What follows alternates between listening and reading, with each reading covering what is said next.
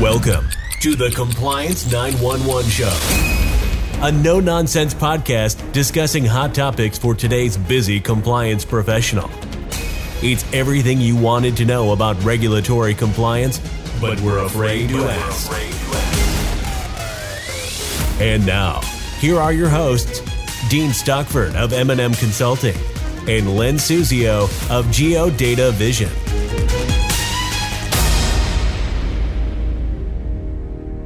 To our podcast series addressing everything you wanted to know about regulatory compliance, but were afraid to ask. Dean, lately you have enlightened us on the importance of fair lending. Can you help the audience with some steps to prepare for a fair lending exam? Absolutely.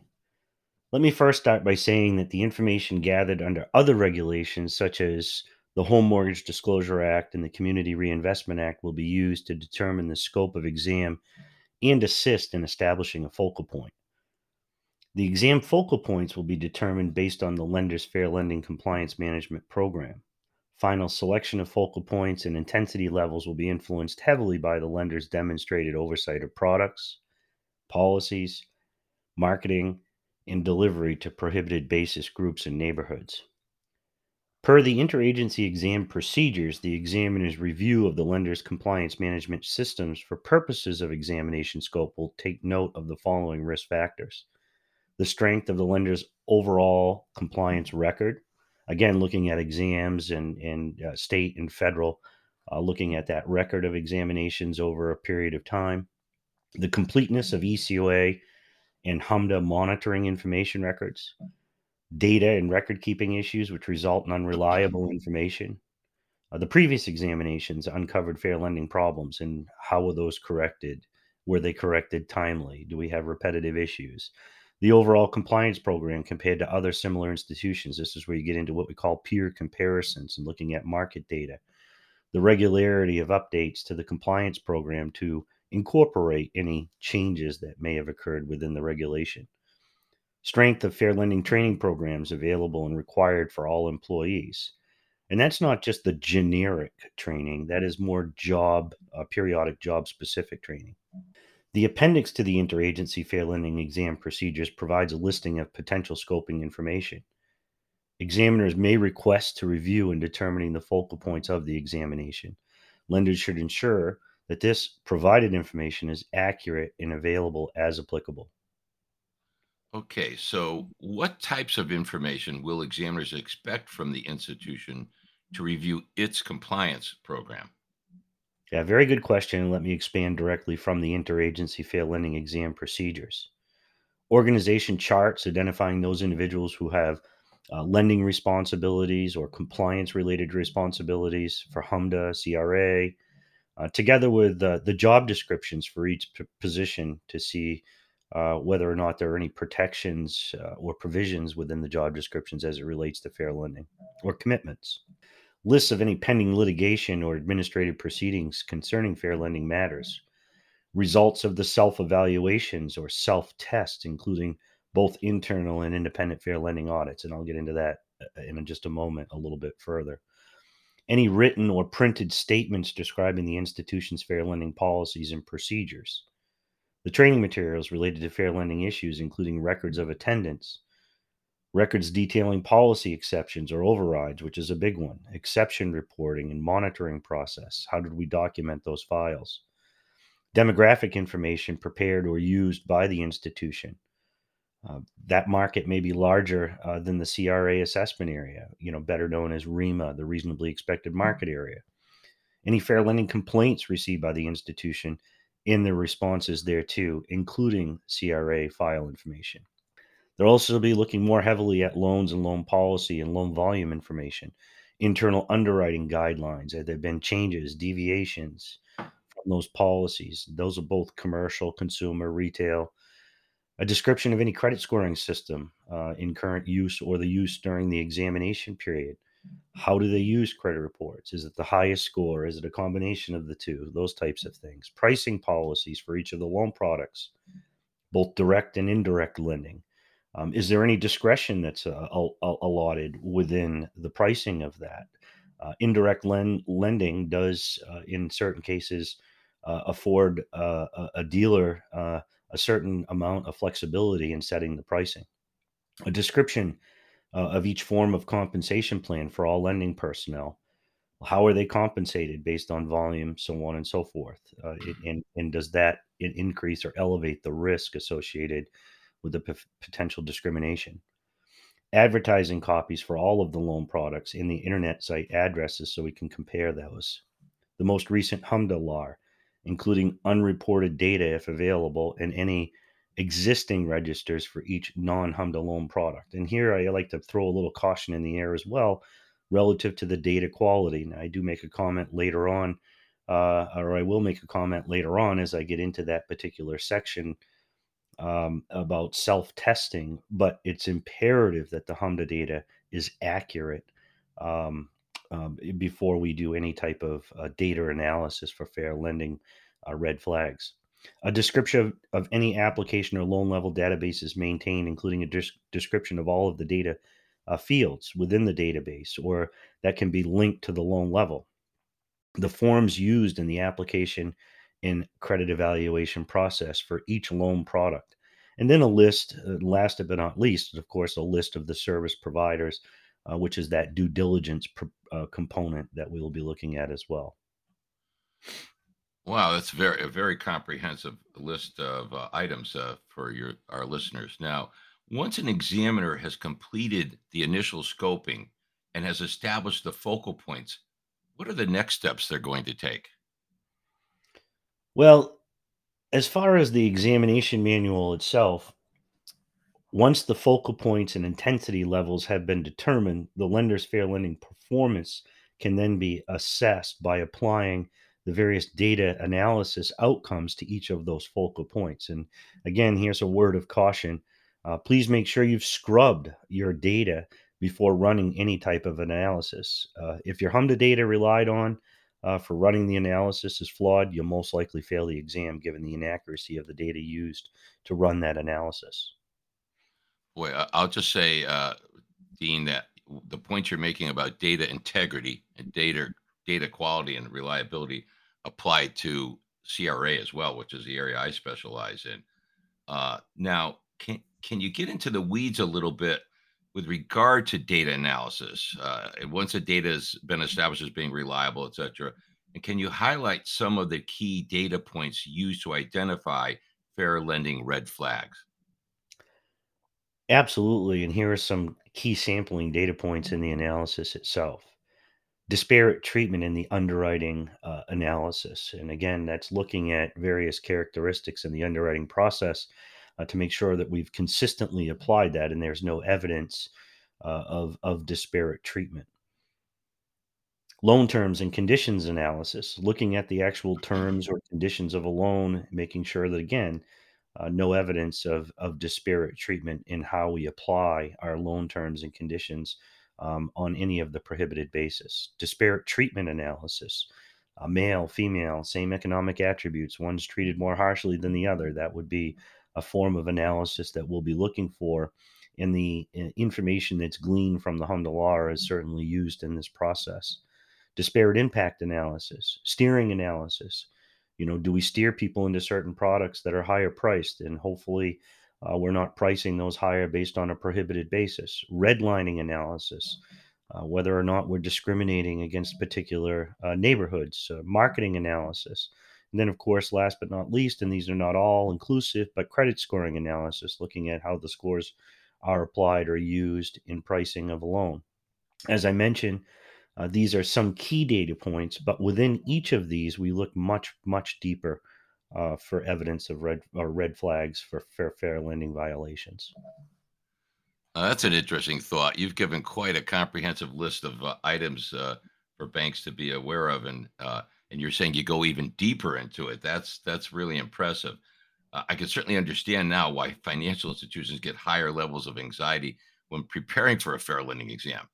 Uh, now I know that at least at one point in time, the examiners used to look at uh, and visit branches. Do do the examiners still include branch visits as part of a fair lending exam?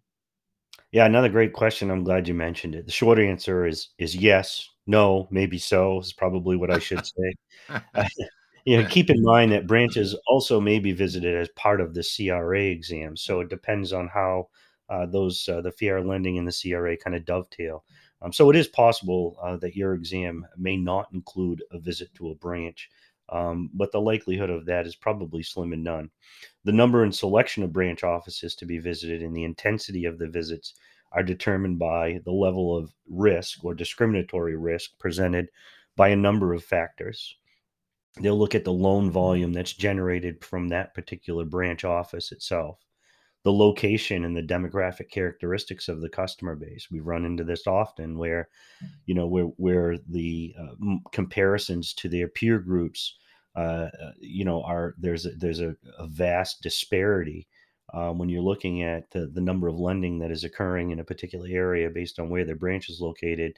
Um, and when you when you make that actual comparison, why is it uh, that uh, that you're not generating the same types of activity. So in those peer comparisons, it's important um, to look at degree of branch independence in marketing, underwriting, or other key lending related functions. What is the makeup of the branch? Do they do they offer or do they conduct any target marketing or marketing uh, outside of what I would call the centralized process for marketing? Complaints that may have been received by those certain branches or the branch network, and then, of course, information from the community representatives. People always ask me, what does that mean? Well, community representatives could be you go out and talk to groups uh, that may have issues or they've filed complaints against a particular uh, a lender or area or have concerns. So, you got to look at all of those things.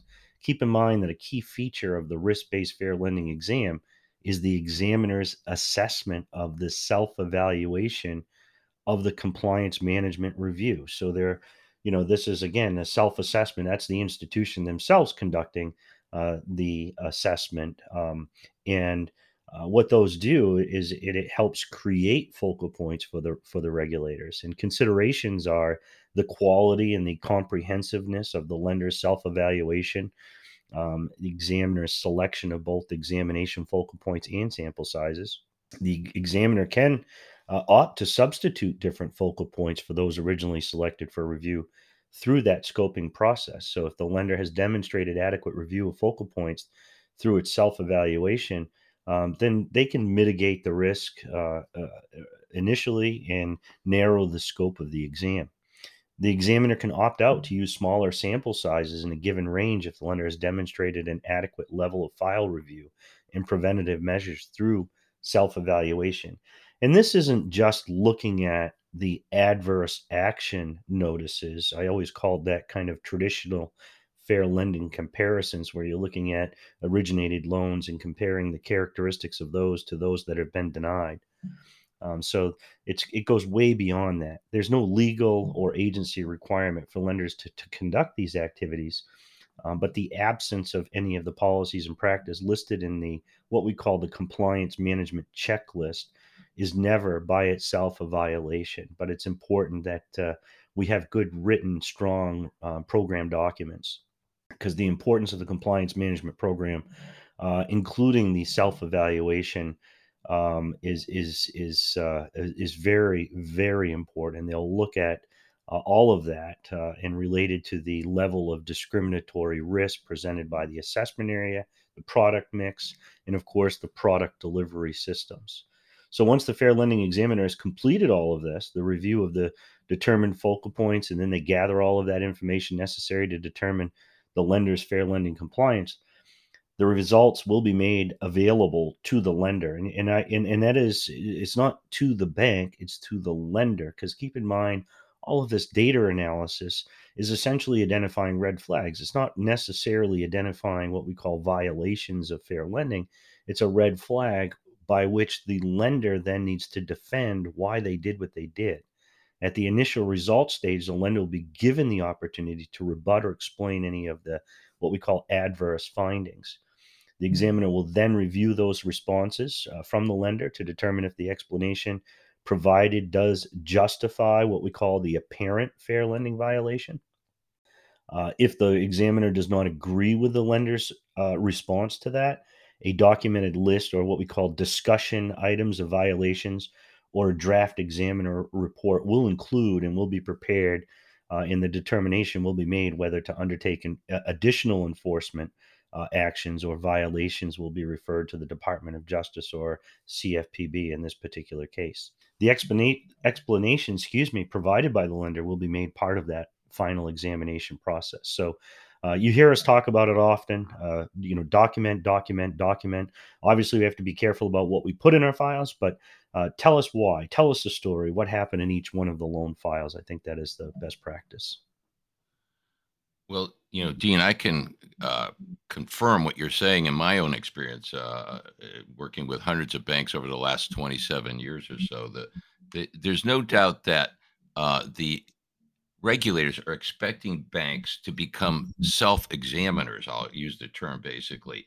They want to see there's some kind of program set up, even though it's not legally required, like you mm-hmm. said. They want to see that the bank is managing its risk by, in effect, conducting ongoing self examinations. And I know from my experience that the banks that do that from a CRA point of view always get through their CRA exams a lot easier. So tell me, in your experience, do financial institutions seem to do better in a fair lending exam when they have conducted and provided self tests? Is that your experience? And what yes. what should that include? Yeah, no, I you know I didn't mean to cut you off, but yeah, self tests are certainly something that institutions uh, should be doing on a regular basis, not just in, in prep for an examination.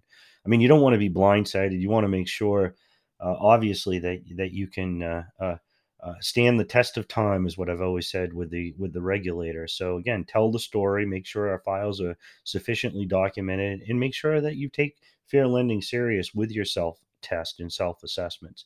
It's important for you to be proactive in heading off any uh, any uh, regulatory risk per se uh, by conducting those self tests and identifying red flags so that you're uh, prepared to defend that particular position file. Uh, while these tests help streamline the exam process, they help an institution identify again those red flags well in advance of their exam. For an examiner to rely on those self tests, um, they must not have occurred any longer than two years prior to the exam it must have covered kind of the same product, prohibited basis, uh, decisioning centers, and of course, stage in the lending process as the regulators exam themselves. Wow. Uh, this is certainly extremely valuable and comprehensive information from our audience. I'm certain they're they're happy to listen to a recording. I'll bet there'll be a number of listeners, Dean, that'll play this over and over again, making notes. So we hope all of the listeners today have enjoyed today's podcast and found it invaluable and informative as I do. This is Len Suzio with GeoDataVision. And this is Dean Stockford from M&M Consulting saying thank you for listening to today's topic on fair lending exam prep and to please let us know of any topics you would like to hear in the future. Thanks for listening to the Compliance 911 show. If you like the podcast, be sure to subscribe so you don't miss an episode. While you're at it, please give us a like and review to help others find the show. As always, links are in the show notes, and you can always find us online at compliance911show.com. Follow M&M Consulting and GeoDataVision on LinkedIn for all the latest news and information on compliance hot topics.